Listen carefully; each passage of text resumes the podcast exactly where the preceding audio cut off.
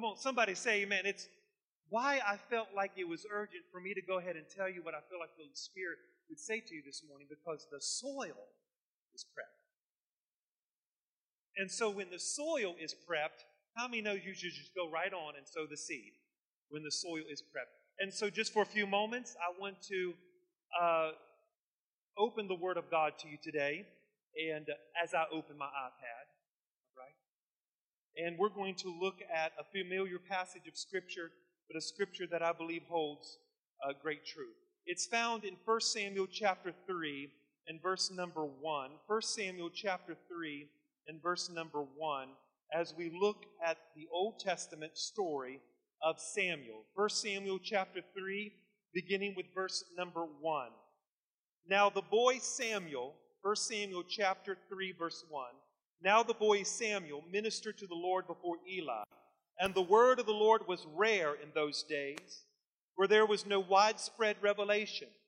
And it came to pass at that time, while Eli was laying down in his place, and when his eyes had become to grow dim, that he could not see. And before the lamp of God went out in the tabernacle of the Lord, where the ark of God was, and while Samuel was laying down. And the Lord called to Samuel and said to him, and answered him, Here am I. And so he ran to Eli and said, Here am I, for you called me.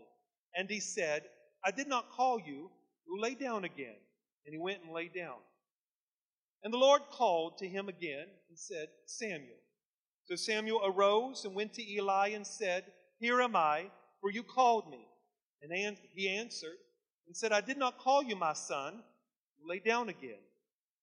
Now Samuel did not yet know the Lord, nor was the word of the Lord yet revealed to him.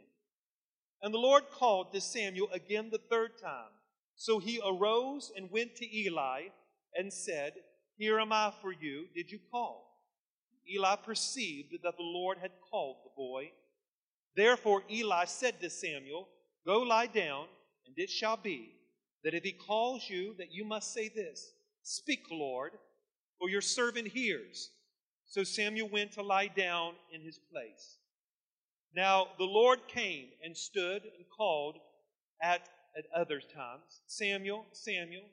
And Samuel answered and said, Speak, for your servant hears. The Lord said to Samuel, Behold, I will do something in Israel at which both ears of everyone who hears it will tingle.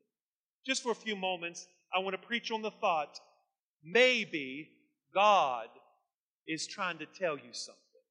Maybe God is trying to tell you something. Look to your neighbor and tell your neighbor, maybe God is trying to tell you something.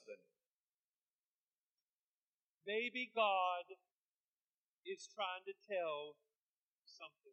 How many would agree with me that God desires to speak to us?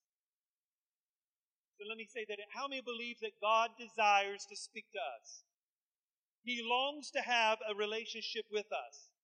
As you know, according to Scripture, sin has broken that relationship, but through Jesus, that relationship can be restored, where each of us can have communion and intimacy with God again. But my friends, each of us have a responsibility to play. As a Christian, you have a responsibility to play. You have a wonderful responsibility to play. In a relationship, it takes two parties. One party can't do it all. Two parties must give the same equal amount of time and effort and resources. In other words, each party must give 100% to the relationship. Well, my friends, Jesus already gave his 100%. And it is up to us to cultivate that relationship with the Lord. If you want to have a relationship with the Lord, if you want to hear his voice intimately, you've got to cultivate that. That means you have to do something.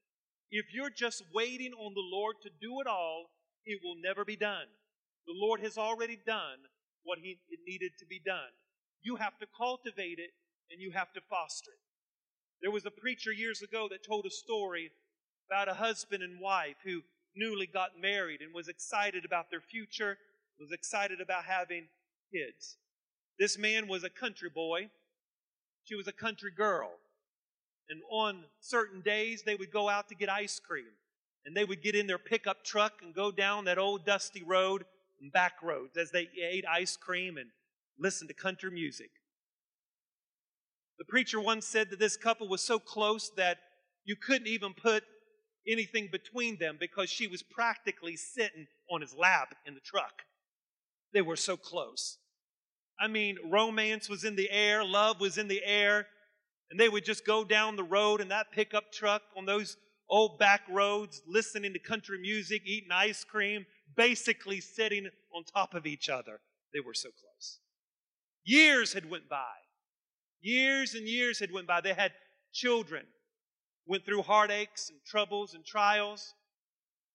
One day, in their later years of their life as grandparents, they decided to go out to reminisce as they did in their younger days. So they got up, got in their old pickup truck that he saved all those years. It barely worked, but he just wanted to do it to reminisce. So they got in the truck and got it, got going down that old back roads, turned on the music. And he looked over to his dear wife that he had for 40 plus years, and he noticed that she was so far away on the other side. She looked at him and he looked at her, and they looked at each other because they remembered when they were younger how they almost used to sit on each other's lap. And both of them made eye contact because both of them was thinking the same thing. That grandma looked at granddad and said, Honey, what's happened to us? We used to be so close. We used to sit so, so close together. Oh, you know, Grandpa was a little sarcastic.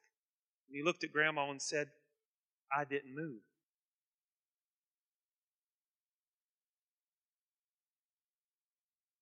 You see, sometimes in our relationship with the Lord, we can serve the Lord all these years and we go through a dry spell or we don't think we're hearing from the Lord any longer. And it seems like life is mundane and routine and church is just something that we do on Sunday. And, and we used to have the fire. We used to have the excitement. We used to serve the Lord with passion. We used to serve the Lord with excitement. But it seems like all these years have passed and we're just now going through the routine and rituals and we're not really hearing from the Lord any longer. Our hearts are not really pricked. Our hearts are not really excited about what God wants to do. And and my question to you today, church, is who moved? Who moved? God didn't move. And listen, it takes years. Our relationship is just like that. It takes years, a little bit of compromise, and you scoot a little bit towards the door. A little bit of missing here and missing there. We neglect spiritual disciplines and spiritual practices, and we just further go towards the door, the passenger side. And what happens to the door? You could easily fall out. You need to stay close to the driver. You need to stay close to the master. And I want to ask you this question. The Lord has done everything that He needed to do but you have to cultivate that relationship with the Lord. And you must be intentional about your spiritual growth and spiritual development so that you don't move further from the Lord, but that you move closer to the Lord. How many would raise your hand and say, Pastor, I want to move closer to the Master? I want to move closer to the driver. You see, Abraham was that man of the Old Testament where the Bible says he was a friend of God. Isn't that amazing that God would call you a friend? That's exactly what Abraham was. There was men and women in the scriptures, patriarchs and matriarchs who walked with God. Abraham walked with God and was called a friend of God. Enoch walked so closely with God that one day, as he was walking, God decided to take him home because he was closer to his address than his own address. You see, God doesn't call perfect people, He calls people who are available, people who are hungry, and people who are dedicated, even in spite of their struggle and their, their sin. You see, here is a story that's proposed to us this morning about a man who was hungry for God, Samuel. He was hungry. He heard God's voice. God was cultivating something in Samuel's life. Samuel was anointed and appointed to the nations. God was getting ready to do something new in the nation. God was getting ready to do something spectacular. Now, I want to make sure you understand something that this passage, this narrative is about Samuel hearing the voice of God. And at first, Samuel did not hear the voice. He didn't know what the voice was. He didn't know how to discern the voice. It was his mentor, Eli, which was the priest who helped him to discern the voice of the Lord. Now, listen, we live in a culture where everybody hears from the Lord. I mean, you talk to sister so and so and brother so and so, and everybody is hearing from the Lord. And everybody's got a word from the Lord. Well, let me just break it down, my friends. Everybody that says they have heard from the Lord doesn't mean they've heard from the Lord. I'm going to say that again, and I think I'm just going to just going to say it real loud. Everybody that hears from the Lord doesn't really hear from the Lord. My main concern is not whether you've heard thus and this and whether you need. My concern is are you being obedient to what you already know to be true? And that is the spoken, the written word of the living God. The Holy Spirit will prompt you in the direction that you should go. But everybody is throwing the, the, the God card. You ask somebody to do something, and they'll say, God told me not to do it. You ask somebody, and, and what are you supposed to say when they throw the God card to you?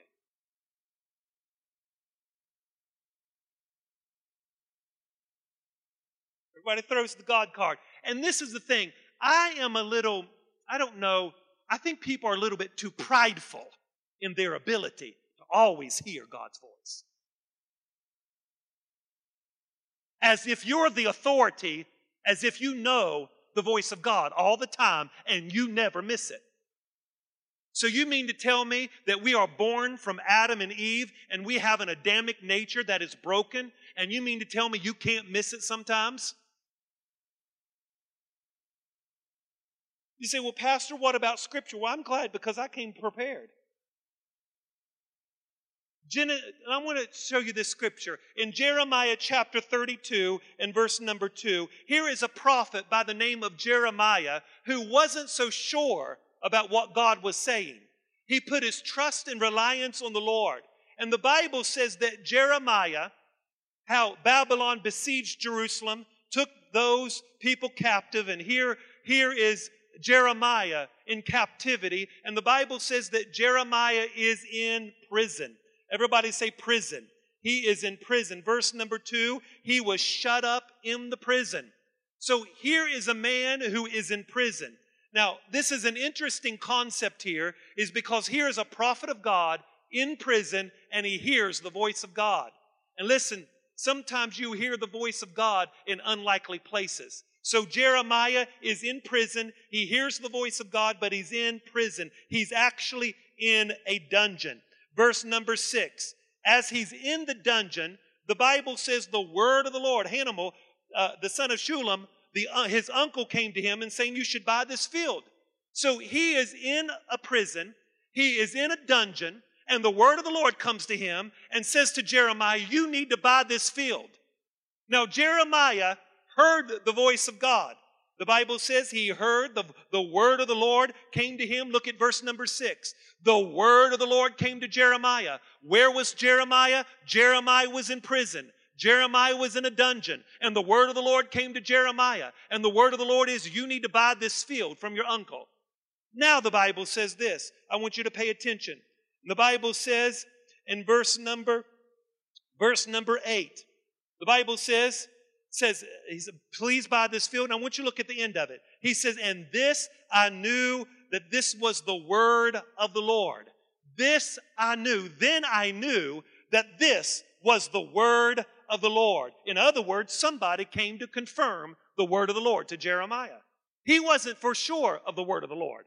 He was in dungeon. He was in an unlikely place. Verse number six, the word of the Lord came to Jeremiah, but Jeremiah wasn't too sure of it until it was confirmed by somebody else. Listen, I have learned this that as I am waiting on the Lord and I, am seeking the Lord and I want to hear God's voice, I do believe God wants to speak to me and God does speak to me, but I do believe sometimes I miss it because my desires, my affections, and my feelings are idolized as gods in my life. So sometimes I pray through my own brokenness and I pray through my own perceptions and I pray through my own insecurities. So sometimes if I feel like the Lord is speaking to me, I will wait for a confirmation from somebody else. And every time I've done it, the Lord has always confirmed the inner voice from an outside voice.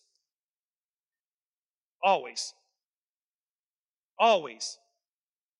And the word of the Lord came to Jeremiah. And then I knew that this was the Lord. This I knew that it was from the Lord. Don't proceed without confirmation. Don't proceed. Peter gets out of the boat and he begins to walk on the water. But Peter never got out of the boat to walk on the water until the Lord said, Peter, come. In other words, he got clearance before crossing.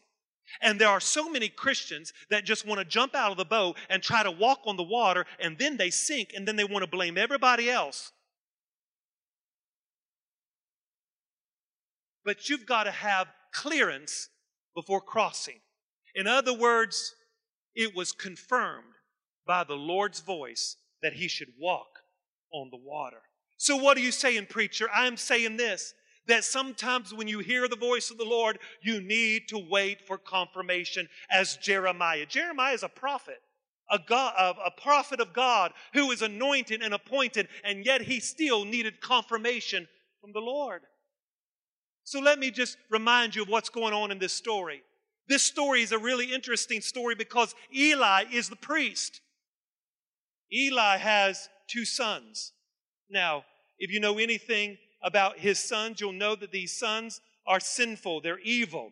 And the Bible says, the Bible says in 1 Samuel chapter 2 and verse number 12, the priest Eli has two sons, Hophni and Phinehas. These two sons were evil and they were corrupt. Now the sons of Eli was corrupt and they did not know the Lord. So I want you to get the background of this story. Eli is the pastor. He has two sons and they are corrupt. All right? They're corrupt. And the father, Eli, was very passive about his children's sin. Now, I don't want to preach here, but I could really preach a sermon here how the American culture elevates our children above the Word of God. It's sin until your baby does it, and when your baby does it, it's really not sin any longer. I think I'm going to when Johnny and Susie, when they do, it's really not sin. They're just having a bad day. But here Eli. Eli was corrupt. He, uh, Eli, his sons were corrupt. They didn't know the Lord. And the Bible says that Eli was passive about correcting them. Now, he did bring it to their attention, but he didn't remove them. He was very passive about it. I want you to see this. 1 Samuel chapter 2 and verse number 22. 1 Samuel chapter 2 and verse number 22. I want you to look at the context here. Eli is very old, and he heard everything his sons did to all of Israel, and how they lay with the women who assembled at the door of the tabernacle of the meeting. So he said to them, Why do you do such things? For I hear of your evil dealings from all of the people. No, my sons, for it is not a good report that I hear. You make the Lord's people transgress one man sins against another, God will judge him. But if a man sins against the Lord, who will intercede for him? In other words, he's saying, You're, you're, you're my sons. You're, you're in the priesthood. You shouldn't be doing this. Nevertheless, they did not heed the voice of their father because the Lord desired to kill them. Nowhere in this scripture does Eli remove them from the pastoral ministry. He just says, don't be doing that. That's not good to be having sex at the door of the church. This is what these boys were doing. These boys were having orgies at the temple gate. And then they were taking offerings and they were pocketing themselves. And his father says to these boys. You shouldn't be doing this. You're causing the people to sin. But nowhere in this narrative does the father remove them from pastoral ministry. He's very passive. Now, how do I know that Eli's very passive about this? Well, Eli's old. He's passive concerning sin. He doesn't have this spiritual understanding. He's very slow about things because in 1 Samuel chapter number 1, Hannah is praying to the Lord and Eli mistakens that she's a drunk woman. And what does Hannah do? Hannah's like, Hannah's like, listen, pastor, I'm not drunk. Look at it. 1 Samuel chapter 1 and verse number 12. 1 Samuel chapter 1 and verse number 12. 1 Samuel chapter 1 verse 12. And it happened as she continued to pray before the Lord that Eli watched her mouth.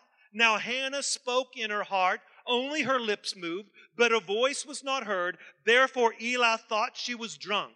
Verse 14, so Eli said to her, How long will you be drunk? Put the wine away from you. Verse 15, but Hannah answered and said, No, my Lord, I'm a woman of sorrowful spirit. I have not drunk neither wine or intoxicating drink, but I've poured my soul out before the Lord. So here is a priest who's very old. He doesn't have the best discernment.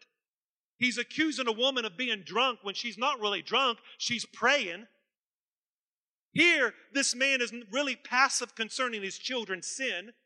And in spite of all of this, God still uses Eli. He is still in ministry. He is still in priestly, he's still a priest, and God used him. And it brings me such encouragement that sometimes we can make wrong decisions with our children. Sometimes we don't make the best decisions. Sometimes we don't have the best discernment. Sometimes we don't always hear the Lord correctly, but God still uses us. Eli was a good man. He was just slow and passive, didn't correct things. He was off in his discernment. Bible says he probably was undisciplined. No. He had some health problems. 1 Samuel chapter 4, verse 18. He had some health problems. The Bible says in 1 Samuel chapter 4 and verse number 18 that, uh, that he fell backwards to this and he, his neck got broke and he died for the man was very old. The man was heavy. So this man was undisciplined. This man was passive. This man was this man didn't discern the voice of the Lord. This man couldn't see. He's old. I mean, he's feeble. He couldn't see. He had many things against him. Yet he's a part of the narrative of what God was getting ready to do. The Bible says that the word of the Lord was rare in those days. Verse number one, 1 Samuel chapter 3, verse 1. The word of the Lord was rare in those days. In other words, there wasn't a prophet on the scene to speak the word of God. God used prophets. Before he used the prophets, he used judges. God always had somebody to speak his word. He always had somebody to proclaim his word. And Israel was in a state of corruption. Israel was in a state of sin. And there wasn't very many prophets preaching against sin. There wasn't very many prophets speaking against the corruption. Very, very, very few. In other words, it was very rare in those days for a prophet to speak against sin. This sounds like the 21st century church, don't it? I mean, here it was rare. No revelation, no visions from the Lord. There was no miraculous things happening among the people of God. There was no visions, no voice, very few prophets. It was very dim. It was very dark in those days. But in the midst of all of that, God was getting ready to speak. God was getting ready to do something new. God was going to raise up a man he was going to raise up a Samuel. And God was going to put a voice in Samuel's mouth. He was going to give Samuel a voice to Israel, and he was going to bring Israel back to repentance. Let me tell you something, ladies and gentlemen, that's what we need today. We need somebody to speak the word of God without fear and favor. We need somebody to stand up in the corruption that we're living in today I mean, here is great corruption, but God was getting ready to do something. And isn't it interesting? I want you to see this. It's interesting that the Bible says the word of the Lord was rare, no prophets were speaking, and then the Bible says Eli, the Bible says in verse 2, 1 Samuel 3, verse 2, Eli's eyes are dim, he couldn't see, And then number three, the Bible says in verse number three of chapter three, the Bible says the lamp of God, the, and before the lamp of God went out in the tabernacle of the Lord, where the ark of the covenant was and where Samuel was laying. So you see three different things going on here. You see that the word of God was rare. You see that the pastor, the priest, his eyes were very dim. He couldn't hardly see. He's old. And then number three, you see that the light in the tap in the temple was going dim. In other words, the menorah, the candlestick in the tabernacle, and it was the responsibility of the priest to every every morning to go light the candles.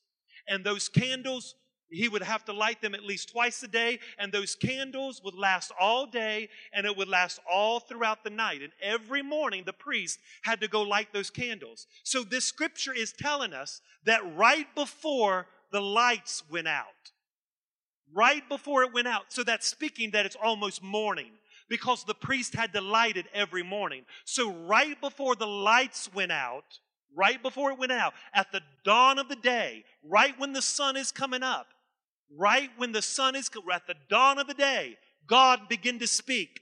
God began to speak to Samuel right at the break of a new day because it tells us that every morning in the book of Exodus that the priest had to light the candles every morning. So obviously Eli with his help with Samuel every morning they would light the candles in the temple. But it was right before it went out. And see there's a lot of typology here.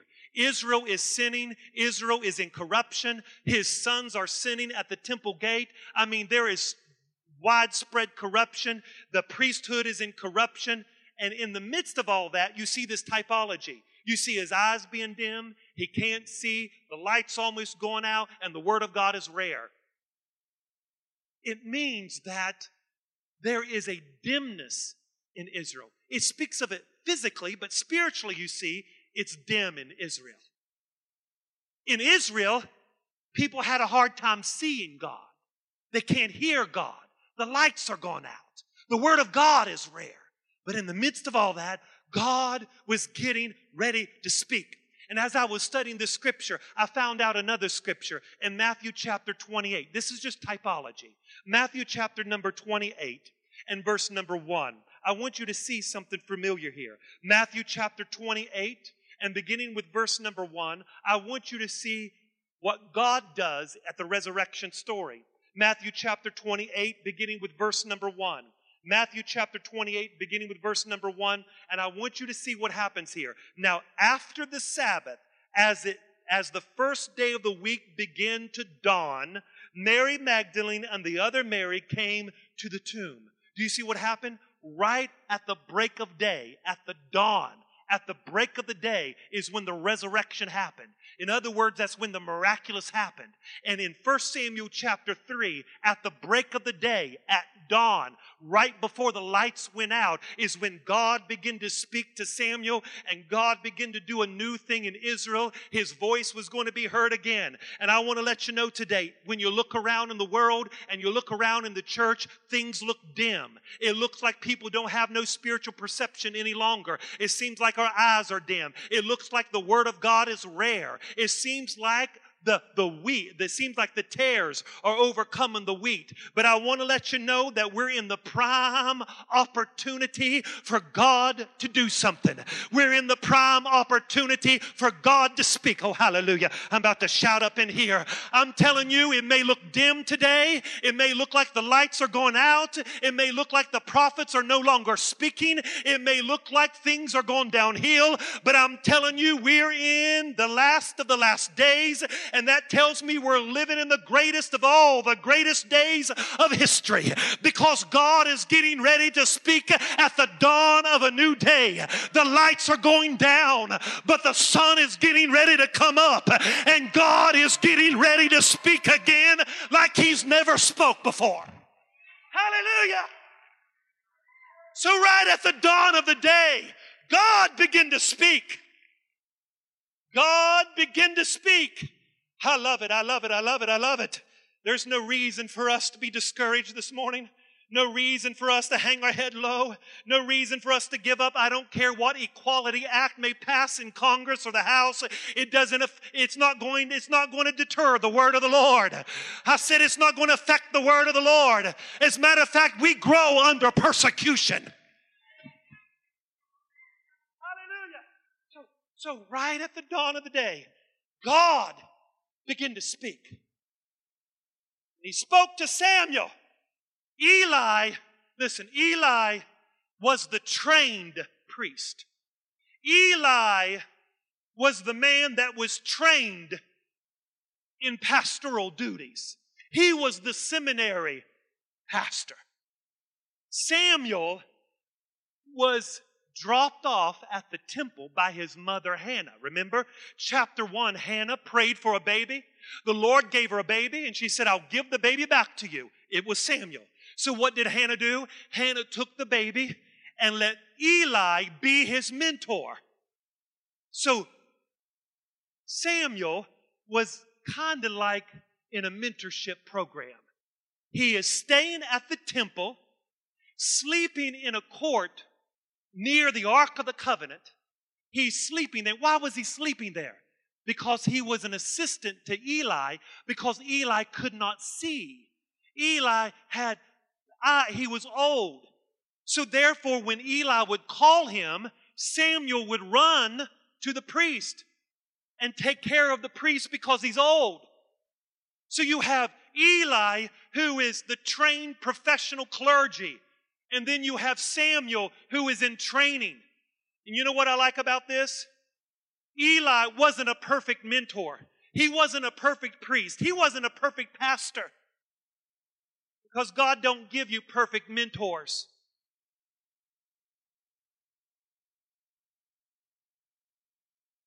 Isn't that the modern church? They find something wrong with you and they to the next church.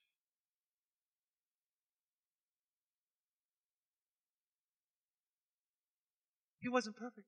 He's the trained. He has experience. Samuel had a willingness to learn. Did you notice how quickly Samuel went to Eli? Every time Samuel discerned a voice in the temple, he quickly got up and ran to Eli and said, Eli, did you call me? And Eli says, No, I didn't call you. Go back to bed. He goes back to bed. As he's laying in bed, he hears a voice. And what does Samuel do? He jumps up quickly, goes back into the room to Eli says, Eli, did you call me?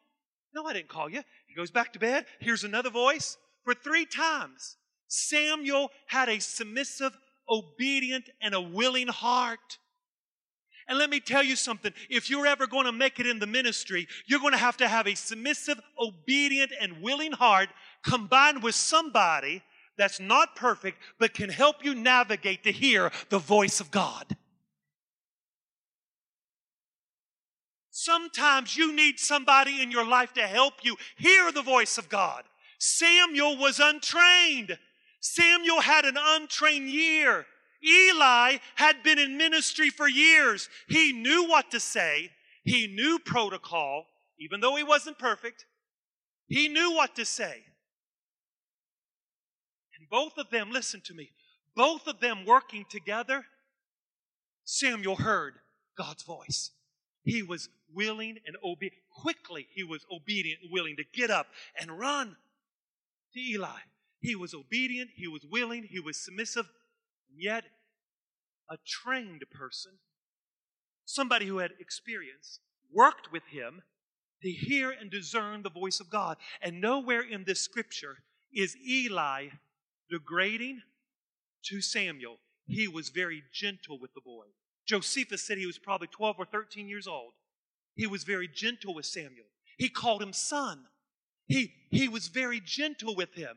Because if we're going to hear the voice of God, you need to hook up with somebody who is not going to condemn you because you get it wrong, but you need to hook up with somebody that ha- can, can, is there anybody up in here if you're going to hear the voice of God, you need to hook up with somebody that is gracious to you, that is understanding to you, and understands that sometimes you don't got a discerning ear, and that's all right because I'm going to come alongside of you and I'm going to help you to discern what God wants to say to you.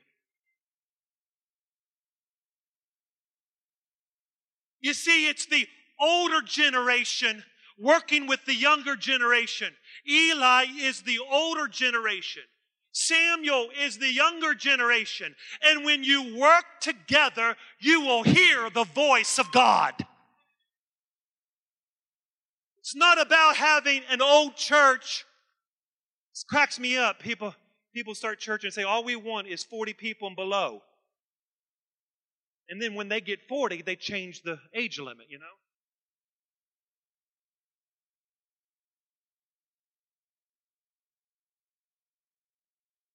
I don't want a young church.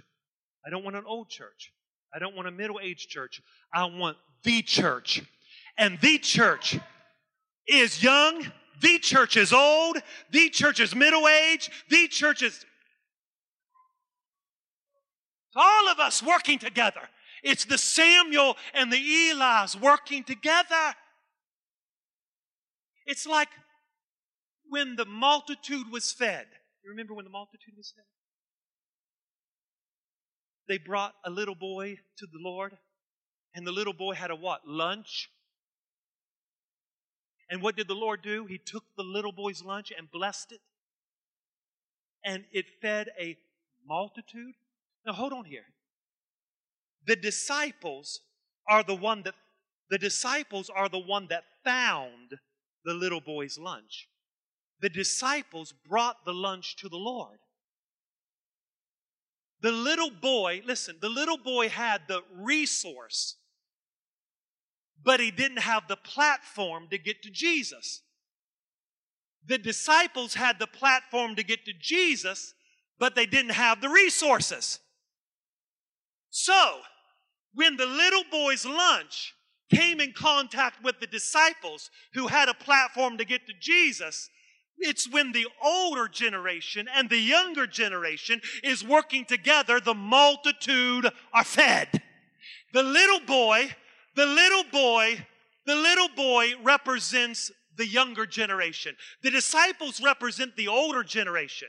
The disciples had the platform and the influence to get to Jesus, but they didn't have the resources. The little boy didn't have the influence and the platform to get to Jesus, but he had the resources. But when both of them come together, the multitude is fed. But in the modern day generation, we want to fight for 45 minutes and how to feed the multitude. But I want to let you know when we all get together and we work together, the multitude can be fed. It can be fed. When they're working together, it can be fed. Eli and Samuel working together to hear the voice of God. Hallelujah. I feel the anointing. I got to dance a little bit here this morning. Hallelujah. I said, How many believes God's getting ready to speak?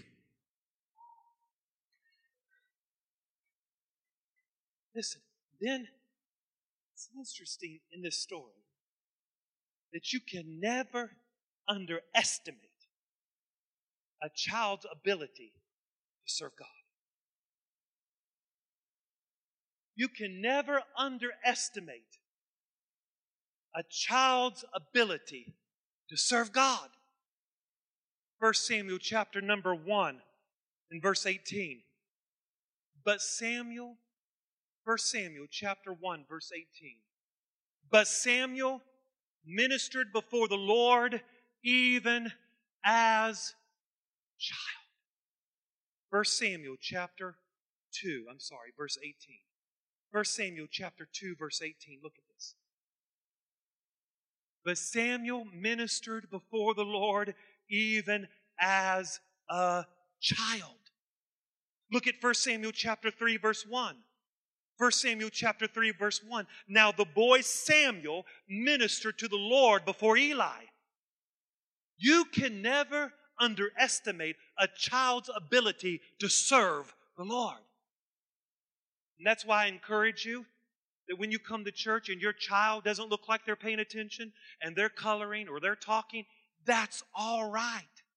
Because what's happening to them is greater than what's happening around them because they are like a sponge that as they're sitting there coloring and as they're sitting there writing and as they're sitting looking like they're distracted, the Word of God is sharper than any two edged sword. The Word of God is piercing their heart, it's going into their heart, and it's planted into the soil of their life. And that is why you can never discount a child's ability to serve the Lord. Parents, you're not called to protect your child from everything. You're called to prepare your child. You can't protect him or her from everything. It's ludicrous. But you can prepare the child to respond correctly. You can prepare the child for life and service and worship. You can prepare the child to tithe and to give and to be generous. You can prepare the child to be a successful co-worker in the workforce. You can prepare the child to respond to criticism correctly. You can't protect them from negativity. You can't protect them from every bully. You can't protect them from everything, but you can prepare them.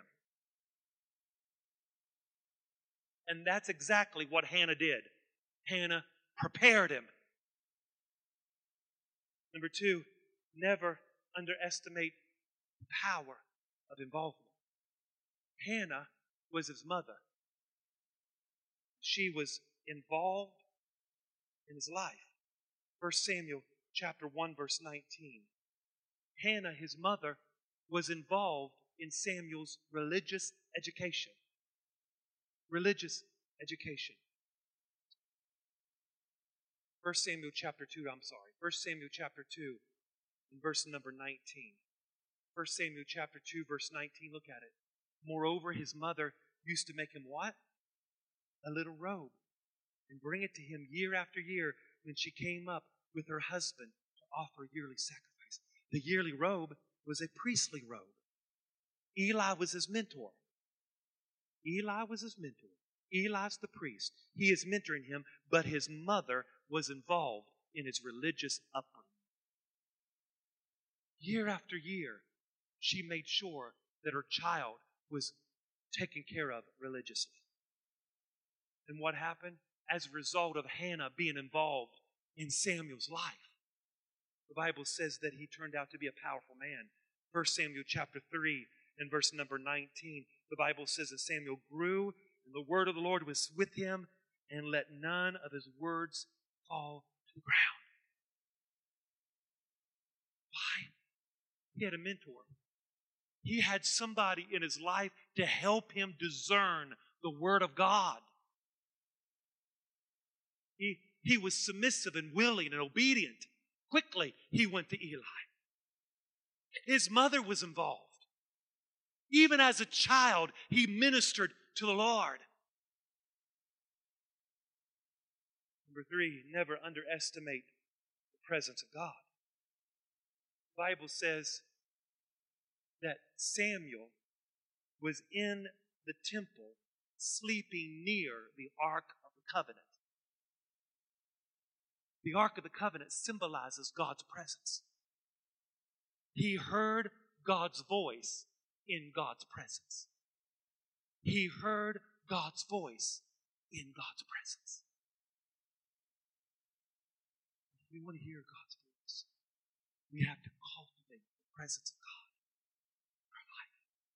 Number four, in closing, never underestimate the need of spiritual leaders. The Bible says in 1 Samuel chapter 3, verse 1, Now the boy Samuel ministered to the Lord before Eli. Look at it. 1 Samuel chapter 3, verse 1. He ministered to the Lord before Eli. In other words, he was under Eli's leadership. Isn't interesting to me as we close that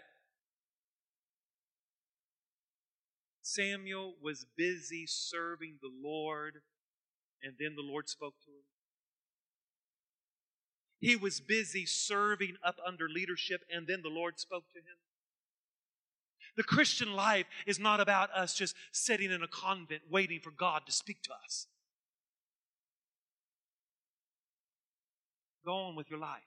Get busy. God speaks to people who are serving, who are busy. And isn't it interesting that he served Eli even when Eli made wrong decisions?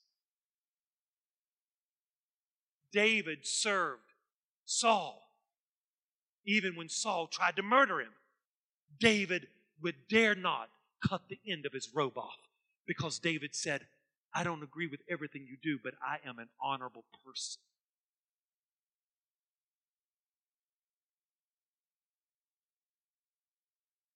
He served under leadership. It wasn't necessarily the best leadership, but that's all there was. Now, maybe if there was another thing, that would be bad. But this was all there was. He had to learn how to hear God's voice in the midst of all. Did you notice the willingness of Samuel three times? Samuel was obedient. Eli was gentle with him. Eli helped Samuel to discern the voice of God. Never underestimate a submissive heart. It's interesting. Number five, never underestimate a submissive heart. The Lord called Samuel three times. At the end of the calling, the Lord spoke to Samuel and said to Samuel, I want you to give a word to Eli. I want you to tell Eli a message. The Bible says in 1 Samuel chapter 3, verse number 16. 1 Samuel 3, verse 16, this is what happens as we close today. Verse 16. Then Eli called Samuel and said, Samuel, my son. The answer said, Here am I. He said, What is the word that the Lord spoke to you? Please do not hide it from me. God do so to you, and more also, if you hide anything from me, all the things that He said to you. Now, I want you to see how pleasant He is to you, and how respectful Samuel is. Verse 18 Then Samuel told him everything, and hid nothing from him, and said, Eli said, It is the Lord. Let him do what seems good. Hmm. Look at verse 15. Samuel lay down until the morning and opened the doors of the house of the Lord. And Samuel was afraid to tell Eli the vision. Why would a mentee want to tell a mentor that what you're doing is sinful? God said, Samuel, I'm training you. I want you to go to the priest and tell him. I'm going to judge him. Go tell him. I know you're afraid. Go tell him. And interesting to me that Eli said, Whatever the Lord wants to do, let the Lord do it. You know why this is powerful? A child is bringing a word to the priest. And the priest did not get jealous. The priest did not get defensive. He didn't turn passive aggressive. He didn't begin to throw things at his face. He had a submissive heart and said, Whatever the Lord says will be made known. You cannot underestimate a submissive heart, even when you don't want to hear something. You heard it. Do you see the correlation? 1 Samuel chapter 1 Eli's sons are sinning at the gate of the temple. And now you have Samuel sitting at the door of the temple. With the door opened up, he was laying there. And then you hear Eli calling Samuel, my son. At the beginning of the narrative, you have two sons sinning. And then in chapter 3, you have one son being righteous, which is Samuel. You have priests sinning at the temple gate. And then you have Samuel laying before the Ark of the Covenant by the door. You see a reversal of what God was trying to do. Even though they may be wicked sons, and it looks like there's more wicked sons, I always have at least one son. And hold on, that son is hid away in the presence of God. While the other sons are in public sinning, I got someone in the back corner that nobody else sees, and he's hidden away in the presence of God. And I want to tell you something that God speaks to people who are hidden away in his presence. God uses people who are tucked away in a back room, presence of God.